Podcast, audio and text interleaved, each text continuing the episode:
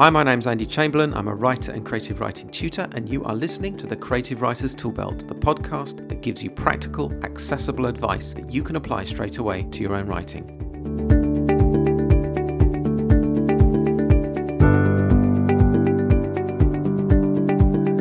And welcome to episode fifty-one of the podcast. This is the first of two episodes where I'm going to explore the subject of character arcs. In this episode, I'm going to look at the character arc of main characters in your story with a specific focus on the protagonist. And then in episode fifty-three, I'll come back to the subject of character arcs again. But this is going to leave a gap for episode fifty-two. And episode fifty-two is due on the twenty-fifth of December, Christmas Day. So it's going to be more of a reflection on this year and a look forward to twenty sixteen.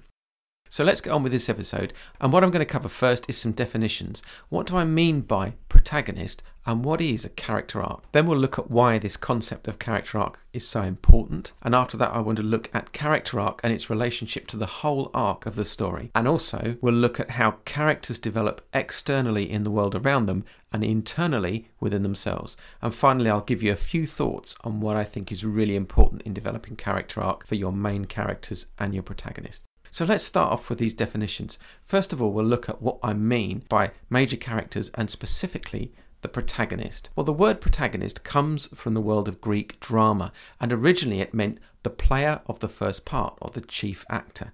Now, this definition works quite well for creative writing as well as drama. The protagonist is your lead character. They're the person that your reader needs to understand and empathise with. The reader doesn't necessarily have to like the protagonist, but they do have to understand them and care about them. So, for example, Elizabeth Bennet is the protagonist of Jane Austen's novel Pride and Prejudice. Macbeth is the protagonist of Shakespeare's play of that name, and James Bond is the protagonist of the film series in which he features.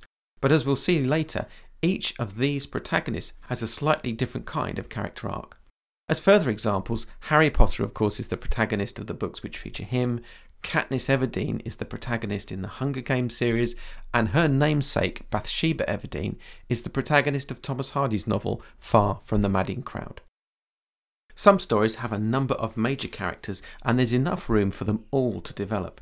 This is especially true in the epic fantasy genre, where a number of story strands with individual viewpoints and protagonists can run concurrently. A good example of this is The Lord of the Rings, where arguably Frodo is the main protagonist, but the role is also served by Aragorn and even Gandalf. We can see examples of this in series of books as well. The Harry Potter series, for example, has room for Harry, Ron and Hermione to all develop as characters. Now, the protagonist is often, but certainly not always, a heroic character.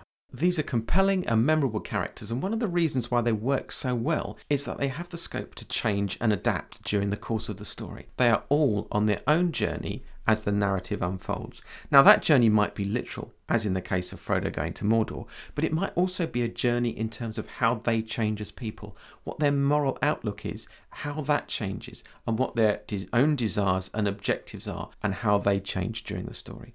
So that journey, in all its forms, is the character arc. It represents the path of the character, and as we shall see, it needs to work in tandem with the arc of the story. And certainly for heroic major characters, it should comprise two arcs rather than just one, an external arc as the character experiences events and relates to other people, and an internal arc as they change within themselves.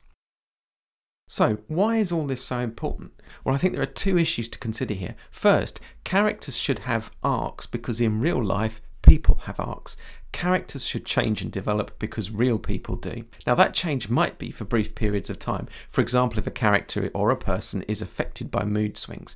More interesting, though, in terms of the stories that we're creating, is the long-term change in a character, something that's been building up over a period of time. Readers are fascinated by a character who changes their worldview and therefore their choices. The challenge, of course, is to make that change believable.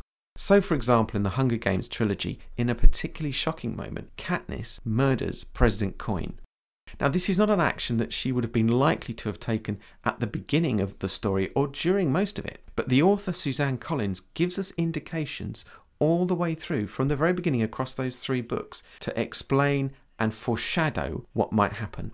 Now, this works because we believe that Katniss might well do this, and we have some sympathy for her when she does do it. It seems like an honest reaction. It's authentic. The author is able to have this event happen in her story because she has developed the protagonist's character arc in a way that reflects how a real person might act. So that's the first reason why character arcs are important. They reflect what happens in real life to real people. The second reason why character arcs are important is that if you get the character arc right, that is a massive step in your overall objective of capturing your reader. So if we look again at this example of Katniss and what she does, because Katniss's actions in shooting President Coin are believable and understandable, this gives us a strong sense of empathy for her as a character. Suzanne Collins has taken a difficult requirement of the plot, that President Coin be dispatched, and handled it so well that we not only believe in what Katniss has done, but we also empathise with her when she does it. And note that this is true even if we wouldn't have taken that course of action ourselves. We can at least understand and believe in it, and we can feel for that character. So if your character develops in an authentic and honest way, then your reader will identify and empathise with them, and so engage with your story. Just think about the examples I gave earlier. Frodo, Katniss, Elizabeth Bennet, Aragorn, Harry Potter. The development of these characters is part of their attractiveness and is a big factor in the success of the story. So character arc is important in the development of our protagonist, but what do we need to bear in mind when we actually develop that character arc? Again, I think there are a couple of things to bear in mind when we're thinking about this. First, the character arc should complement and work with the overall narrative arc of the story.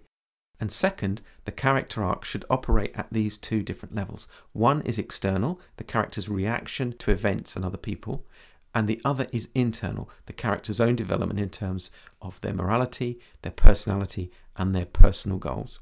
Let's have a look at each of these aspects then. First, for the character arc to be successful, it needs to work with and complement the narrative arc, the arc of the whole story.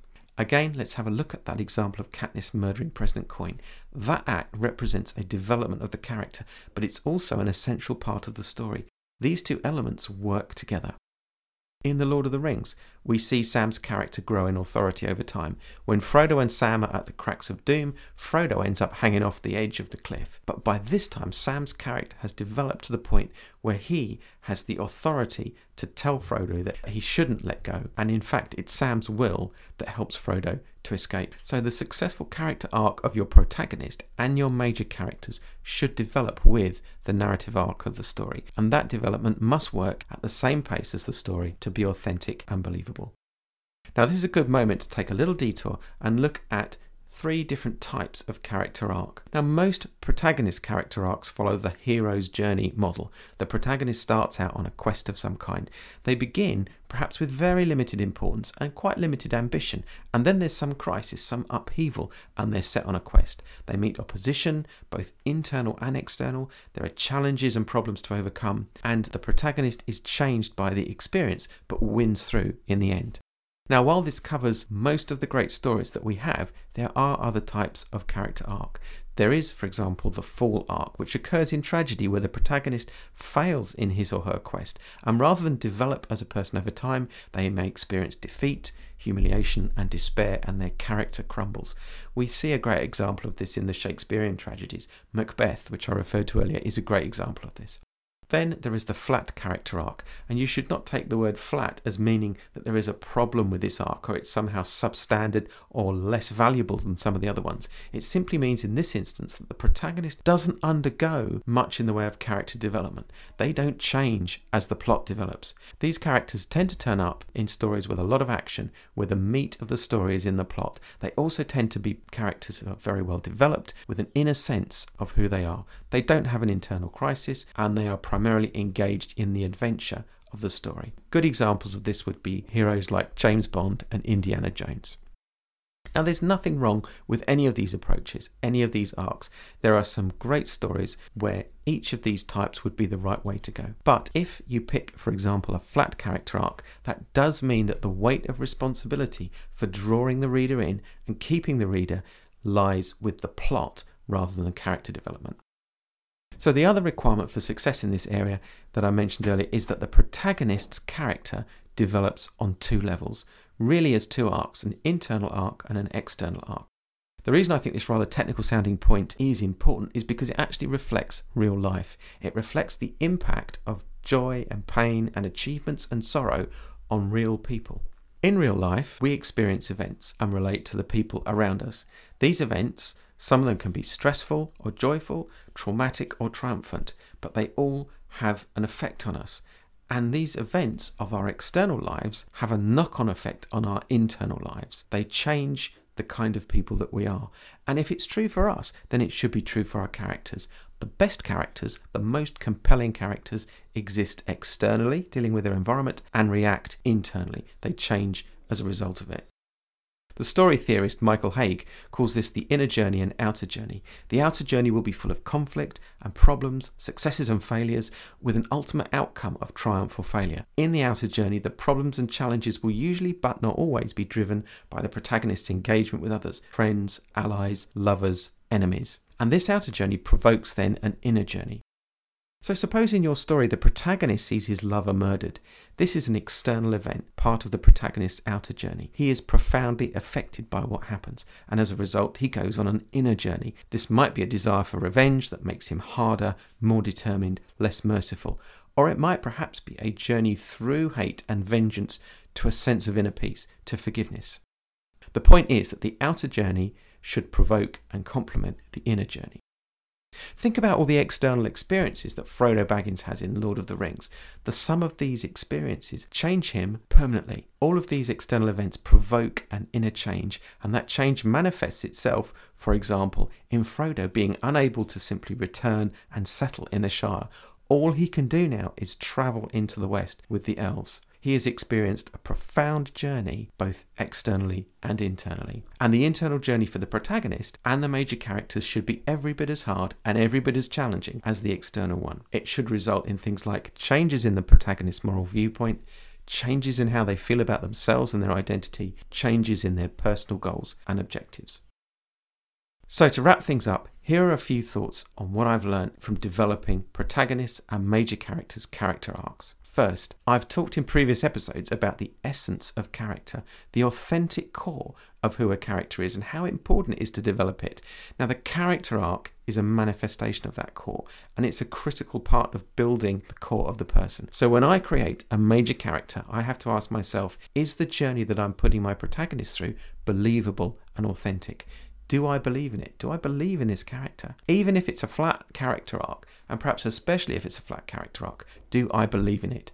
If the answer's no, or I'm not sure, then I have to go back and do some work on that character. Second thing, is the pacing right? If you have to have your character develop in some way to serve the story, then you have to prepare and foreshadow this all the way along. You can't ram all of the internal journey, all of the internal change into the last bit of the story. Let the character arc travel with the narrative arc, with the story. Third thing, is the protagonist human enough? Are they suffering enough? Now this might seem like an odd thing to say, but what I mean is that the external shocks and their internal consequences are painful. And whatever that internal change is, a journey to anger or vengeance or forgiveness, whatever the change of moral viewpoint, all of this must come at a cost. Finally, do the external and internal changes complement each other? Just as the character arc needs to be in tandem with the narrative arc, so the internal and external character arcs need to be in tandem with each other. And specifically, the external experiences and journey of the character need to then provoke an internal change. So that's it for this episode. I hope you found it useful. Today I have referred to the following works: The Hunger Games by Suzanne Collins, published by Scholastic Press; Pride and Prejudice by Jane Austen, which is in the public domain; The Lord of the Rings by J R R Tolkien, published by HarperCollins; Far From the Madding Crowd by Thomas Hardy, which is in the public domain; The Harry Potter series by J K Rowling, published by Bloomsbury. I've also referred to material from Michael Hague, and you can find his website at w w w dot story mastery dot com. I'll be back on Christmas Day with episode fifty-two, and then in early January with episode fifty-three, which will be the second of these two instalments on character arcs. As usual, there'll be show notes for this episode, which will be on Pinterest. Just go to pinterest dot com, look up the Creative Writers Toolbelt there. If you want to get in touch with me, you can drop me a line, andrew at andrew j chamberlain dot com. I'll be back in a couple of weeks. Until then, thank you for listening, and goodbye.